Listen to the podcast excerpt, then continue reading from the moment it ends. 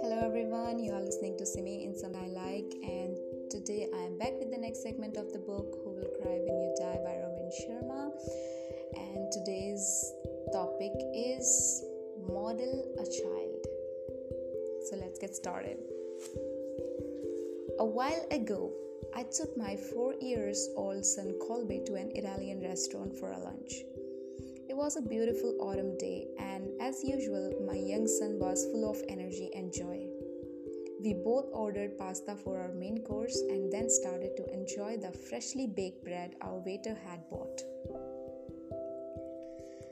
Little did I know that Colby was about to teach his father yet another lesson in the art of living. Rather than eating the bread, while as most adults do, Colby took a different, far more creative approach. He began to scoop out the warm, soft part of the bread and left the crust intact. In other words, he had the wisdom to focus on the best part of the bread and leave the rest.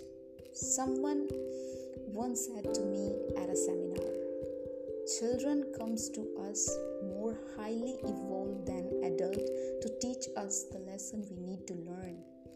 And on that fine day, my little boy reminded me that as so-called grown-ups, we spend too much time focusing on the crust of the life, rather than all the good things that flow in and out of our days. We focus on our challenges at work, the pile of bills we have to pay, and the lack of time to do all the things we need to do. But our thoughts do form our world, and what we think about does grow in our lives. What we focus on will determine our destiny, and so we must start focusing on the good stuff. In the weeks ahead, make the time to connect to your more playful side, the child within you. Take the time to study the positive quality of children and model their ability to stay energized, imaginative, and completely in the moment, no matter what might be going on around them. And as you do, remember the powerful words of Leo Rosten, who observed,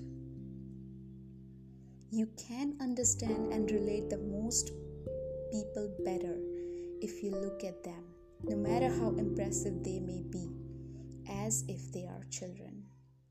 For most of us never really grow up or mature all that much. We simply grow taller. Oh, to be sure, we laugh less and play less, and we are uncomfortable discuss like adults, but beneath the costume is the child we always are, whose needs are simple, whose daily life is still best described by fairy tales.